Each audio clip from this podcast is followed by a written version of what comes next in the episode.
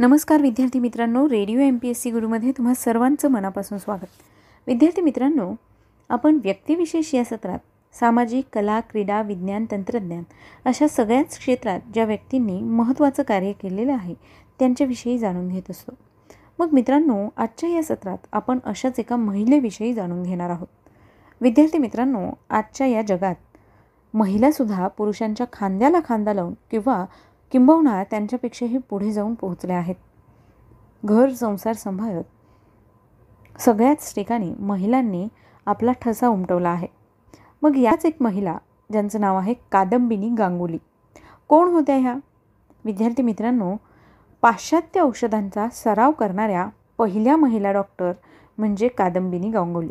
मित्रांनो आत्तापर्यंत आपण आनंदीबाई जोशी या पहिल्या महिला डॉक्टर होत्या असं ऐकून आहोत. पण मित्रांनो पाश्चात्य औषधं यांचा सराव करणाऱ्या त्या पहिल्या महिला डॉक्टर होत्या. भारतीयांची वैद्यकीय सेवेची गरज पूर्ण करणाऱ्या कादंबिनी देवी गांगुली. भारतात ईस्ट इंडिया कंपनीचे राज्य असताना जनतेची स्थिती दयनीय होती. स्त्रियांसाठी तर अधिकार व शिक्षण या अशक्यप्रायच गोष्टी. जाचक सामाजिक धार्मिक बंधने बालविवाह सती बहुपत्नीत्व इत्यादी परंपरागत रूढींखाली स्त्रिया पिचलेल्या होत्या. विवाह करणे घर सांभाळणे मुले जन्माला घालणे त्यांचं संगोपन करणे हीच त्यांच्यासाठी इति कर्तव्य होती. परंतु या सगळ्याला एक कणखर स्त्री अपवाद ठरली. त्यांचं नाव कादंबिनी गांगुली. ही अशा एका स्त्रीची कहाणी आहे जी परतंत्र भारतातील स्त्रियांच्या बंधमुक्ततेसाठी धडपडते जाचक बंधनं तोडते. चुकीच्या गोष्टींच्या विरोधात उभी राहून अनिष्ट रूढींचा त्याग करते आणि पुढच्या पिढीसाठी उन्नतीचा प्रशस्त झगझगीत मार्ग तयार करून महिला डॉक्टर म्हणून नावलौकिक देखील मिळवते. भारतातील पहिल्या महिला डॉक्टर आनंदीबाई जोशी. दुर्दैवाने त्यांना वैद्यकीय प्रॅक्टिस म्हणजेच सराव करण्याची संधी मिळाली नाही. त्यांच्याचप्रमाणे प्रखर बुद्धिमत्तेच्या साह्याने हलाखीच्या परिस्थितीला तोंड देत डॉक्टर कादंबिनी देवी गांगुली यांनी हे साध्य केलं. आणि भारतीयांची वैद्यकीय सेवेची गरज पूर्ण केली. कादंबिनी देवीसोबत मुंबईच्या डॉक्टर रखमाबाई राऊत यांचेही नाव अगक्रमाने घ्यावे लागेल. त्यासुद्धा अठराशे चौऱ्याण्णवमध्ये लंडनमधून डॉक्टर होऊन भारतात परतल्या आणि भारतात त्यांनी वैद्यकीय सेवा सुरू केली. पश्चिम बंगालमधील भागलपूर येथे अठरा जुलै अठराशे एकसष्टमध्ये जन्मलेल्या कादंबिनी बांगलादेशातील बरिसाल येथे वाढल्या. त्यांच्यावर वडील ब्रजकिशोर बसू यांचा खूप प्रभाव होता.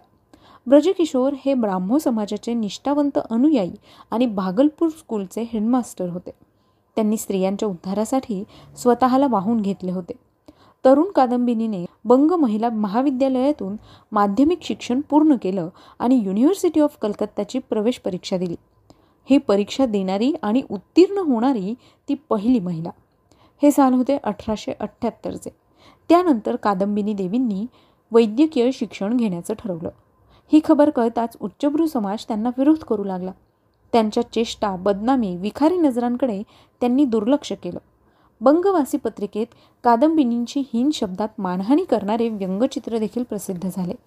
कादंबिनी आणि त्यांचे पती द्वारकानाथ गांगुली यांनी संपादक महेंद्रलाल पाल यांच्या विरोधात त्यावेळी खटला भरला होता. कोर्टानेही संपादक पाल यांना सहा महिने तुरुंगवास आणि शंभर रुपये दंडाची शिक्षा केली. एका महिलेच्या संदर्भातील या घटनेने लोक स्त्रियांबद्दल वेगळा विचार करू लागले. त्यावेळी कलकत्ता मेडिकल कॉलेजमध्ये स्त्रियांना प्रवेश नव्हता परंतु द्वारकानाथ गांगुली यांनी पत्नीच्या प्रवेशासाठी प्रयत्न केले आणि अठराशे चौऱ्याऐंशीमध्ये कलकत्ता मेडिकल कॉलेजच्या त्या पहिल्या विद्यार्थिनी झाल्या. ब्रिटिश सरकारने कादंबिनी देवींना वीस रुपये प्रति महिना शिष्यवृत्ती दिली परंतु तेथील प्रोफेसर त्यांना शिकवायलाच तयार नव्हते. एका प्रोफेसरांनी कादंबिनींना एका पेपरमध्ये मुद्दाम नापास केले. त्यामुळे त्यांना एम बी डिग्री सर्टिफिकेट मिळाले नाही. मात्र अभ्यासक्रम पूर्ण केल्यावर principal doctor J M Coates यांनी त्यांना जी एम सी बी डिप्लोमाने गौरवले आणि डॉक्टर म्हणून खाजगी प्रॅक्टिस करण्यास परवानगी देखील दिली.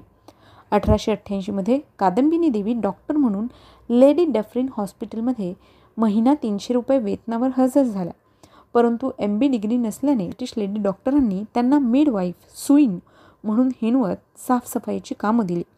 नंतर पतीच्या आग्रहानुसार पुढील शिक्षणासाठी सर्व सामाजिक नियम धुडकावून ही बंगाली संसारी स्त्री अठराशे त्र्याण्णवमध्ये इंग्लंडला गेली. अढळ इच्छाशक्ती प्रखर बुद्धिमत्ता आणि पतीचा पाठिंबा या बळावर त्यांनी एडिंबरोच्या स्कॉटिश कॉलेजमध्ये triple diploma courses in medical सायन्सेससाठी प्रवेश घेतला आणि द्रुतगतीने तीन महिन्यात हा कोर्स पूर्ण केला. हा अभ्यासक्रम उत्तीर्ण होणाऱ्या चौदा विद्यार्थ्यातील कादंबिनी या एकमेव महिला आणि अर्थातच पहिल्या भारतीय महिला. त्यांनी बालरोग आणि स्त्रीरोगशास्त्र यात पदविका मिळवल्या. भारतात परतल्यावर त्यांनी सिनियर डॉक्टर म्हणून लेडी डफरिन हॉस्पिटलने त्यांना स्वीकारले. त्यांनी प्रायव्हेट प्रॅक्टिस देखील सुरू केली. या उच्च शिक्षित निडर डॉक्टरने रुग्णसेवेसाठी गावोगावी दौरे सुरू केले. रात्री बेरात्री घोडागाडीतून रोगी तपासायला त्या जात. त्यांना यश प्रसिद्धी पैसा मिळू लागला. त्या दरम्यान एका पुरुष डॉक्टरने एका स्त्रीच्या पोटात ट्यूमर असल्याचं निदान केलं. मात्र कादंबिनींनी त्यांची संपूर्ण तपासणी करून त्या गरोदर असल्याचं सांगितलं आणि यथावकाश त्यांची सुरक्षित प्रसूतीही केली. या घटनेने त्यांचे नाव सर्वतोमुखी झालं.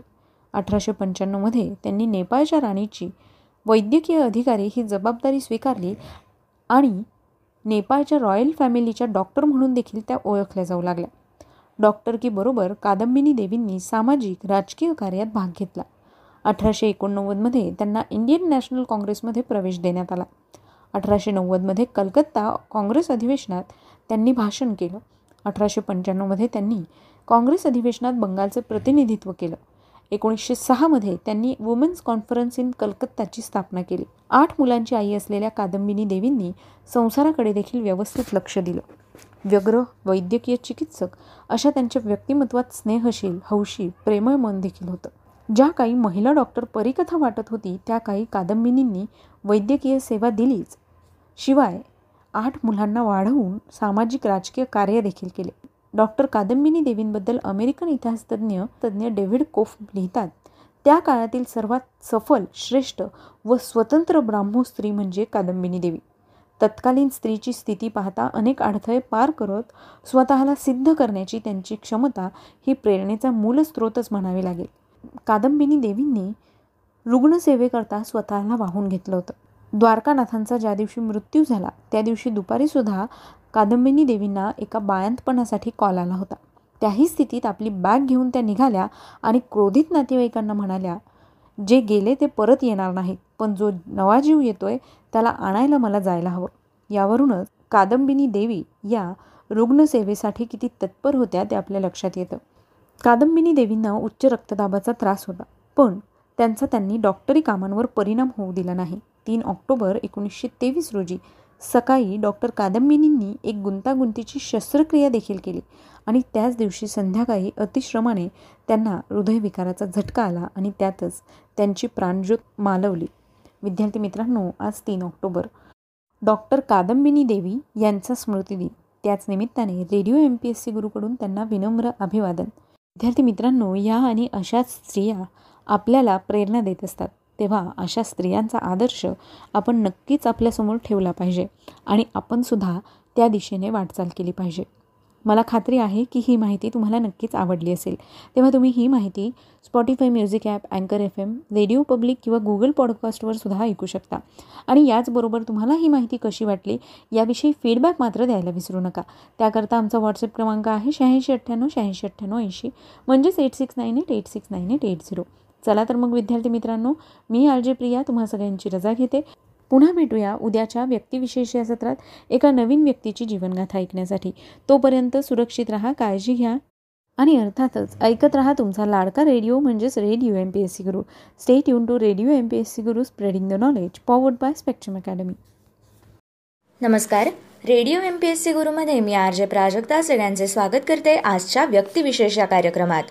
आजचे व्यक्तिविशेष आहे स्वामी रामानंद तीर्थ. स्वामी रामानंद तीर्थ यांचा आज स्मृती दिन मराठवाड्याचे मुक्तिदाते अशी त्यांची ओळख आहे. पण ते केवळ मराठवाड्याचेच नव्हे तर ते संपूर्ण हैदराबाद संस्थानचे मुक्तिदाते होते. त्यांनी हैदराबाद संस्थान केवळ निजामाच्या जाचातून मुक्तच नाही केलं तर नव्या राज्याची दिशा कशी असावी हे देखील त्यांनी दाखवून दिले होते. त्यांनी अनेक नेते घडवले. गोविंदभाई श्रॉफ बाबासाहेब परांजपे अक्रू वाघमारे अनंत भालेराव गंबरराव बिंदू या नेत्यांचं नेतृत्व त्यांनी केलं होतं. इतकंच नव्हे तर भारताचे माजी पंतप्रधान पी व्ही नरसिंहराव हे देखील त्यांचेच शिष्य होते. नरहर कुरुंदकरांना देखील त्यांनीच पीपल्स कॉलेजमध्ये प्राध्यापक म्हणून निवृत्त केलं होतं. स्वामीजी हे उत्तम नेते होते यात शंकाच नाही. पण त्याचबरोबर त्यांनी नवनेतृत्व समोर यावं म्हणून देखील काम केलं. पंधरा ऑगस्ट एकोणीसशे सत्तेचाळीसला जेव्हा भारत स्वतंत्र झाला त्याच दिवशी त्यांना अटक झाली होती. पूर्ण देश स्वातंत्र्याचा उत्सव साजरा करत होता पण अंदाजे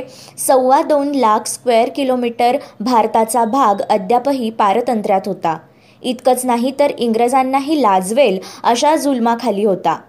त्या जुलमाविरोधात एका संन्याशाने आपले दंड थोपटले होते व तो उभा राहिला होता. पण त्यापूर्वी त्यांचं जीवन कसं होतं?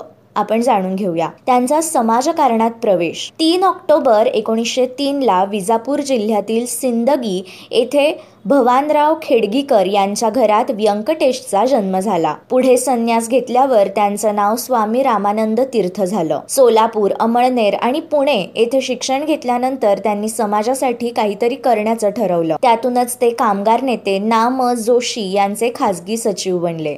पुढे त्यांनी ही नोकरी सोडली आणि हिप्परगा गाठले. तुळजापूर तालुक्यात हिप्परगा येथे अनंतराव कुलकर्णी यांची एक शाळा होती. ही शाळा पुढे मुक्तीलढ्याचे एक केंद्र बनली. काही वर्षानंतर स्वामीजींनी हिप्परगा सोडलं आणि अंबाजोगाई येथे योगेश्वरी विद्यालयाची स्थापना केली. निजामाच्या काळात उर्दू शाळांव्यतिरिक्त इतर शाळांना परवानगी मिळणे देखील अशक्यप्राय गोष्ट होती. निजामाचा शाळा चालकांना जाचही असे. अशा कठीण परिस्थितीमध्ये स्वामीजींनी ही शाळा चालवली. हे सर्व करत असताना त्यांच्या डोक्यात स्वातंत्र्याचा विचार घोळत होता. पण त्यासाठी योग्य संधी सापडत नव्हती. एकोणीसशे सदतीस साली परतूर येथे स्वातंत्र्याची आस असणाऱ्या लोकांचं संमेलन भरलं. या संमेलनाला महाराष्ट्र परिषद असं म्हटलं गेलं. याच ठिकाणी त्यांची ओळख गोविंदभाई श्रॉफ यांच्याशी झाली. दुसऱ्या वर्षी लातूर येथे महाराष्ट्र परिषदेचं अधिवेशन झालं. त्यामध्ये ते सरचिटणीस झाले. स्वामीजींनी पूर्ण वेळ राजकारणात येऊन संघटनेचं काम करावं अशी त्यांची इच्छा सर्वांनी व्यक्त केली. आणि एकोणीसशे अडतीसमध्ये स्वामीजींचा राजकारणात प्रवेश झाला. देशात काँग्रेसची स्थापना होऊन पन्नास वर्ष उलटली होती पण हैदराबाद संस्थांमध्ये काँग्रेसला परवानगी नव्हती. स्टेट काँग्रेसची स्थापना झाली असं घोषित करून सत्याग्रह करू अशी योजना स्वामीजी आणि त्यांच्या सहकार्यांनी केली होती.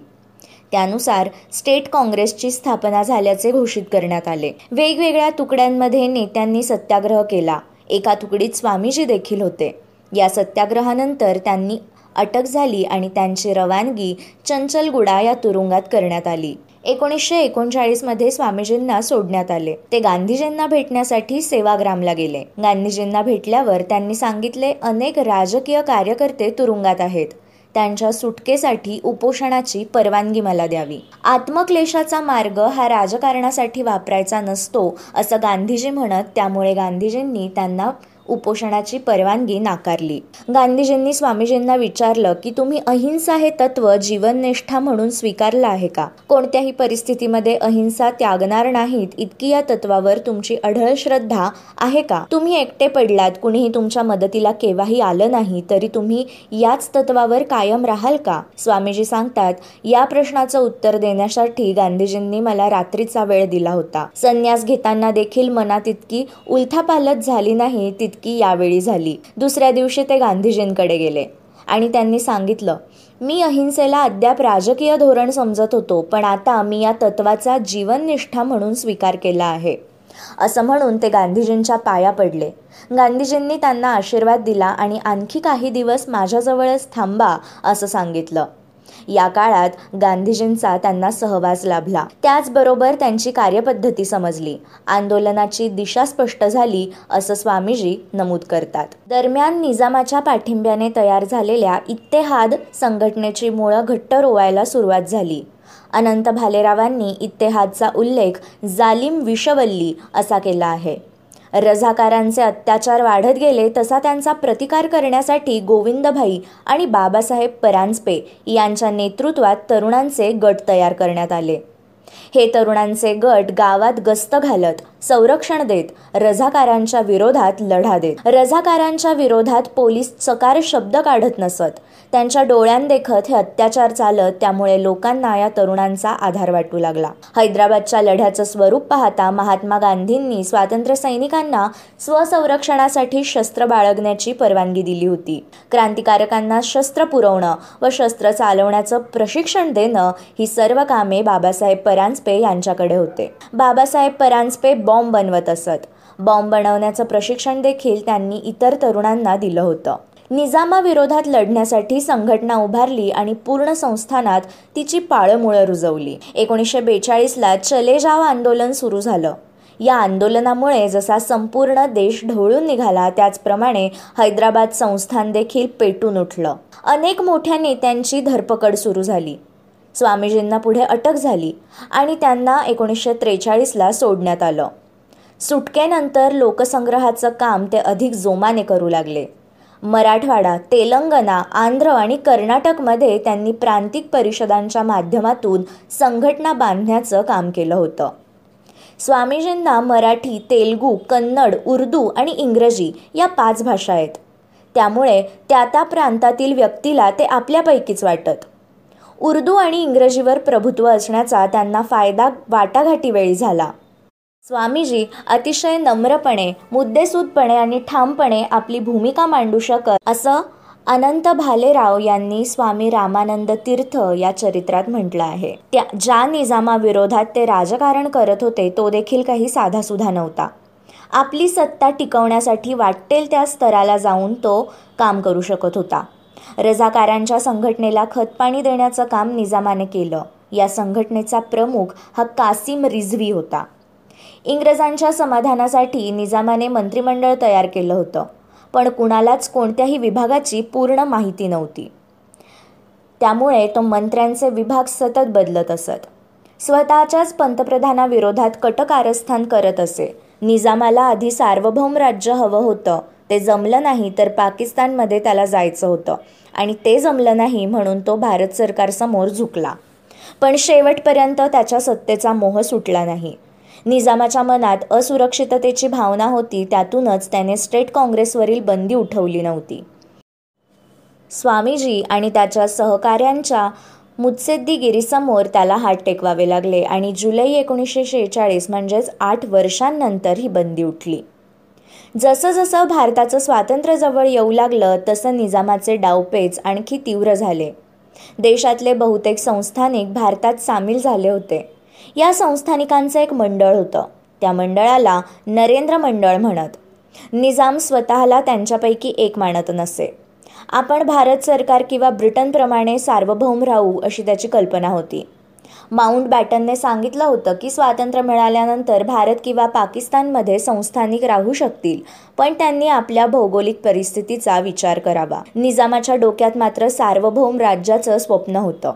आपलं इस्पित साध्य व्हावं म्हणून त्याची वाट पाहण्याची त्याची तयारी देखील होती. इकडे भारत स्वतंत्र होणार म्हणून निजामाची चलबिचल होऊ लागली.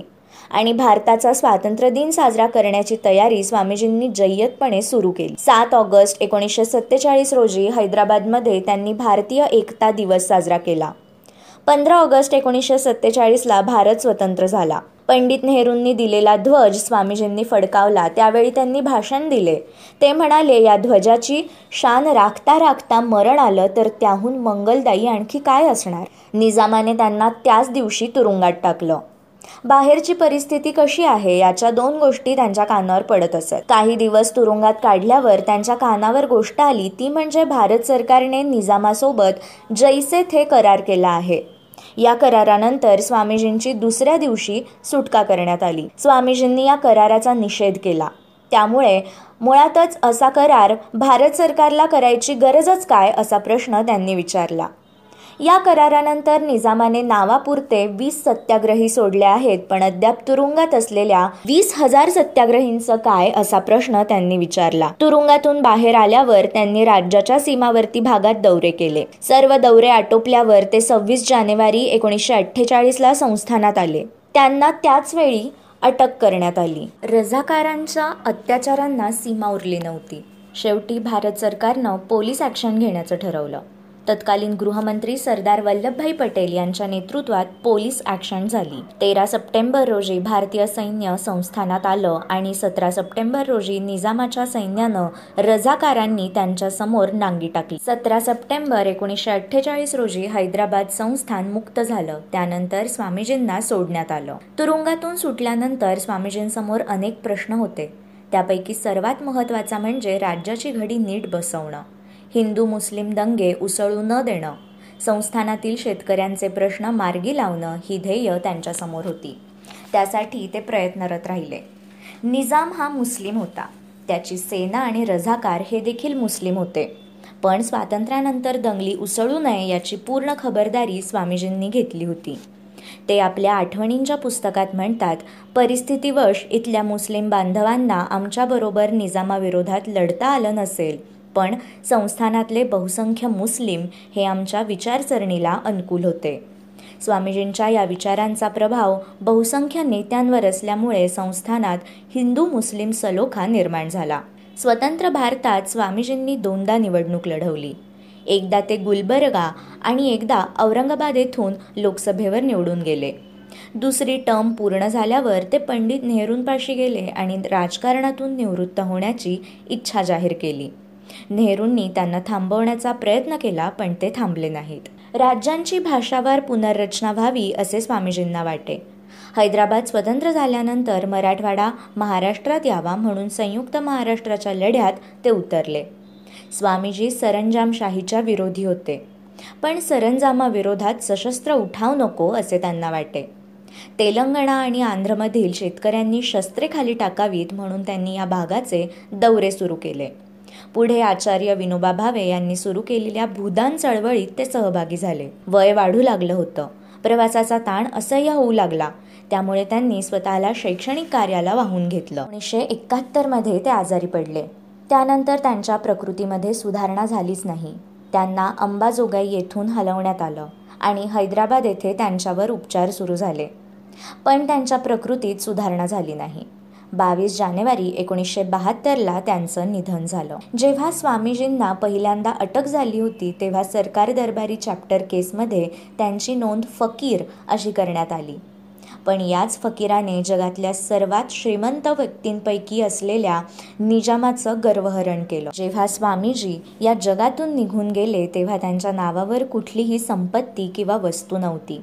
पण त्यांनी घडवलेल्या नेत्यांनी या देशाला दिशा देण्याचं काम सुरू ठेवलं आणि हाच त्यांचा सर्वात बहुमोल वारसा होता. मित्रांनो हे होते व्यक्तिविशेष स्वामी रामानंद तीर्थ.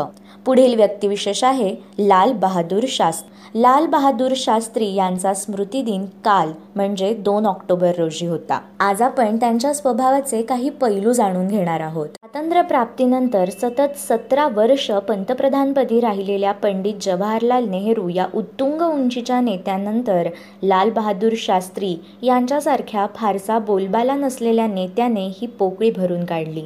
इतकंच नव्हे तर पाकिस्तानच्या युद्धखोरीला मुंहतोड जबाब देऊन जागतिक राजकारणात भारताची पत आणि प्रतिष्ठा देखील वाढवली.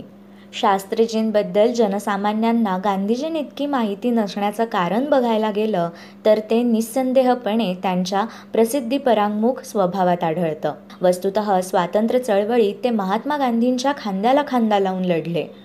आणि त्यात त्यांना अनेक वेळा तुरुंगवासही भोगावा लागला. स्वातंत्र्योत्तर नेहरू मंत्रिमंडळात ते रेल्वे मंत्री वाहतूक आणि दळणवळण खात्याचे मंत्री होते. इतकंच नाही तर त्यांनी दोन सव्वा दोन वर्ष गृहमंत्री म्हणूनही अतिशय कार्यक्षमतेने आणि कणखरपणे काम केलं. पण हे आज आपल्यापैकी किती जणांना आठवत? पंजाबातील स्वतंत्र खालिस्तान चळवळीचे अध्वर्यू म्हणून भिंद्रनवाले यांचं नाव घेतलं जातं. तर या चळवळीच्या कित्येक वर्षाआधी पंडित नेहरूंच्या हयातीत पंजाबातील त्यावेळचे नेते मास्टर तारासिंग यांनी भिंद्रानवाले यांच्याच धर्तीवर स्वतंत्र पंजाबी सुभाची निर्मिती आणि यासाठी मोठं आंदोलन छेडलं होतं. भिंद्रानवाले यांच्या चळवळीप्रमाणे ते फारसं रक्तलांछित नव्हतं हे खरं पण त्यात राष्ट्रापासून फुटण्याचीच बीजं रोवली होती. मास्टर तारासिंग हे शीख समाजातील एक बऱ्यापैकी लोकप्रिय नेतृत्व होतं. आणि त्यांना स्वतंत्र पंजाबी सुभ्याच्या मागणीच्या समर्थनार्थ शीख समुदायातील काहींचा उघड तर काहींचा छुपा पाठिंबा होता. अशा परिस्थितीत मास्टर तारा सिंग यांनी आमरण उपोषण आरंभलं आणि ते दीर्घकाळ चालू राहिलं. त्यांनी उपोषण मागे घ्यावं म्हणून अनेक प्रयत्न झाले पण त्यामुळे ते अधिकच ताठर बनले. त्यामुळे चिंताक्रांत परिस्थिती उद्भवली. तरी त्यावेळी गृहमंत्री असलेल्या शास्त्रीजींनी अतिशय कणखरपणे भूमिका घेऊन स्वतंत्र पंजाबी सुभा या आंदोलनाला मुळीच भीक घातली नाही. हळूहळू हे आंदोलन अस्तंगत पावलं. अशाच प्रकारची स्वतंत्र द्रविड स्थानची मागणी दक्षिणेतील द्रुमुक पक्षाने करून त्यासाठी चळवळही सुरू केली होती. काही काळाने तर ही चळवळ चांगलीच फोफावली. तथापि शास्त्रीजींनी ही देशद्रोही मागणीही फेटाळून लावली. अण्णादुराईसारख्या नेत्यांना तर त्यांनी बजावलं की या देशापासून फुटून निघण्याचे कोणाचेही मनसुबे यशस्वी होऊ दिले जाणार नाहीत. शास्त्रीजींच्या स्वभावात जसा कणखरपणा होता तसाच कमालीचा मुत्सद्दीपणाही होता. काँग्रेस पक्षात त्यावेळी अनेक अव्वल दर्जाचे नेते राजकारणी आणि महत्वाकांक्षी नेते होते. आणि त्यातील काही जण नेहरूंनाही डोई जड होत असत. तेव्हा काँग्रेस संघटना बळकट करण्याची आवश्यकता आहे असे कारण देऊन त्यासाठी मंत्रिमंडळातील सदस्यांनी राजीनामे द्यावेत आणि स्वतःला पक्ष कार्याला वाहून घ्यावे असा ठराव काँग्रेस कार्यकारिणीने संमत केला. कामराज योजना म्हणून त्यावेळी ओळखल्या गेलेल्या या खेळीमुळे अनेक ज्येष्ठ नेत्यांनी आपल्या पदाचे राजीनामे दिले. त्यामुळे सत्ताकारणात नेहरूंना होणारा अंतर्गत विरोध बऱ्याच प्रमाणात मावळला. आश्चर्य वाटेल पण या कामराज योजनेचे पडद्यामागचे खरे शिल्पकार होते स्वतः लाल बहादूर शास्त्री. योजनेनुसार त्यावेळी शास्त्रीजींनीही राजीनामा दिला होता.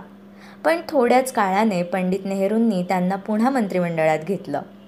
दक्षिणेकडील राज्यात हिंदी भाषेचा वापर करण्याच्या विरोधात चाललेली प्रचंड मोठी चळवळ शास्त्रीजींनी थंड डोक्याने शमवली. दक्षिणेकडील राज्यांना राज्यकारभारात इतर व्यवहारात हिंदी भाषेचा वापर नको होता. त्यांना इंग्रजीच हवी होती. शास्त्रीजींनी त्यावर असा तोडगा काढला की हिंदीचा पुरेसा परिचय जोपर्यंत लोकांना होत नाही तोपर्यंत या दोन्ही भाषांचा वापर केला जाईल. तशा आशयाचा ठरावही त्यांनी संसदेत मंजूर करून घेतला आणि त्यामुळे एक मोठं भाषिक संकट टळलं. पंडित नेहरूंनी आपला वारस म्हणून शास्त्रीजींची केलेली निवड अनेकांना संभ्रमात टाकणारी होती. मोरारजी देसाईंसारखे अनेक ज्येष्ठ कार्यक्षम आणि प्रभावशाली नेते पक्षात असताना नेहरूंनी शास्त्रीजींना कशी काय पसंती दिली याचं तेव्हा आश्चर्य वाटलं होतं. पण नेहरूंनी हे पाऊल विचारपूर्वक दूरदृष्टीने उचललं होतं.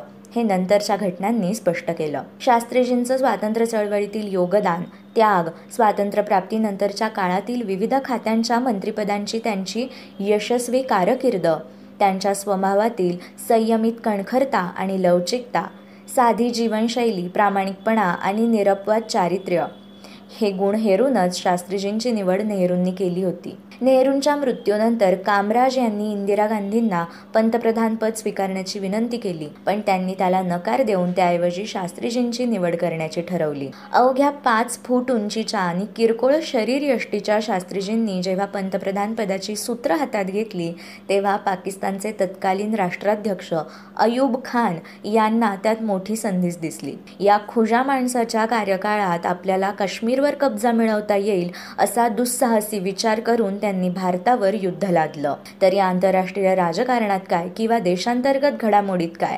ज्यांनी ज्यांनी शास्त्रीजींना कमी लेखलं त्यांचा त्यांचा भ्रमनिरास झाल्याचंच आपल्याला दिसून येतं. एकोणीसशे पासष्ट सालच्या युद्धात मानहानिकारक पराभव करून पाकिस्तानच्या साहसवादाला शास्त्रीजींनी सडेतोड उत्तर दिलं. तरी भारत हे युद्धकोर साम्राज्यवादी राष्ट्र नसून शांततापूर्ण सहजीवनाचं तत्व अंगीकारणा देश असल्याचा संदेश ताशकंद करारावर सही करून शा शास्त्रीजींनी साऱ्या जगाला दिला. हा करार होण्यापूर्वी शास्त्रीजी आणि अयूब खान यांच्यात जवळजवळ आठवडाभर वाटाघाटी चालू होत्या. करारात काश्मीरमध्ये सार्वमत घेण्याचं कलम अंतर्भूत करावं असा धोशा अयूब खान यांनी लावून धरला होता. त्यावर शास्त्रीजींनी त्याला ठामपणे नकार दिला आणि आपल्या अटींवर अयुब खान यांना करारा सही करण्यास भाग पाडलं. कराराची शाई वाळते न वाळते तोच त्यांना हृदयविकाराचा तीव्र झटका आला. औषधोपचार करायला त्यांना मुळीच अवसर मिळाला नाही. शास्त्रीजींचे व्यक्तिगत डॉक्टर आणि रशियन डॉक्टरांची प्रयत्नांची पराकाष्ठा करूनही शास्त्रीजींचे प्राण वाचू शकले नाही भारताचे तत्कालीन संरक्षण मंत्री यशवंतराव चव्हाण परराष्ट्र मंत्री स्वर्णसिंग हेही त्यावेळी तेथे उपस्थित होते. नंतर शास्त्रीजींच्या मृत्यूबाबत शंका कुशंका व्यक्त करण्यात आल्या आणि आज अर्धशतकानंतरही त्यात खंड पडलेला नाही. शास्त्रीजी संवेदनशील होते. ताशकंद करार झाल्यानंतर त्या करारातील अटींबद्दल भारतीय जनतेची काय प्रतिक्रिया आहे असं त्यांनी जवळच्या काही नेत्यांना विचारलं देखील होतं. यावरून लक्षात येतं की शास्त्रीजींना अंतिम काळापर्यंत भारतीयांची आणि भारताचीच चिंता लागून राहिली होती. जनतेला प्रेरणा देण्यासाठी देशातील सर्वोच्च नेते काही वेळा अनेक घोषणा देतात.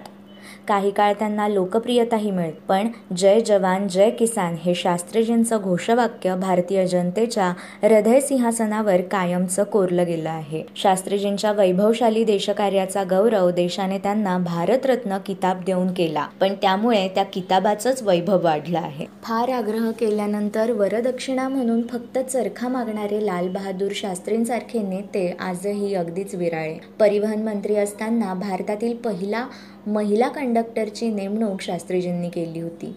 पंतप्रधान असताना खासगी कामासाठी सरकारी गाडी वापरल्यावर त्याचे लगेच पैसे सरकारी तिजोरीत शास्त्रीजी जमा करत असत. मृत्यूनंतर त्यांच्या नावावर घर जमीन मालमत्ता असे काहीच नव्हते. फक्त होते ते फियाट घेण्यासाठी घेतलेले कर्ज. आणि बँकेने ते कर्ज शास्त्रीजींच्या पश्चात रितसरपणे त्यांच्या पत्नीकडून वसूल केले होते. महात्मा गांधीजींच्या जयंतीच्या गदारोळात त्यांचा हा कर्मयोगी शिष्य नेहमीच झाकोळला जातो. पण असे साध्या निग्रही मृदू स्वभावाचे पण कर्तव्य कठोर वृत्तीचे सगळ्यात कमी कालावधीत मोठा प्रभाव टाकणारे आपले दुसरे पंतप्रधान लाल बहादूर शास्त्रीजी हे कायम भारतीयांच्या स्मरणात राहो. हे होते आजचे व्यक्तिविशेष लाल बहादूर शास्त्री. मित्रांनो आमचा व्यक्तिविशेष हा कार्यक्रम तुम्हाला कसा वाटला याबद्दल जरूर तुमचा फीडबॅक कळवा. त्यासाठी आमचा व्हॉट्सॲप नंबर आहे eight six nine eight eight six nine eight eight zero अर्थात शहाऐंशी अठ्ठ्याण्णव शहाऐंशी अठ्ठ्याण्णव ऐंशी. अशाच माहितीपूर्ण आणि अभ्यासपूर्ण सदरांसकट आपण लवकरच भेटूया. तोपर्यंत ऐकत रहा Radio M P S C Guru spreading the knowledge powered by Spectrum Academy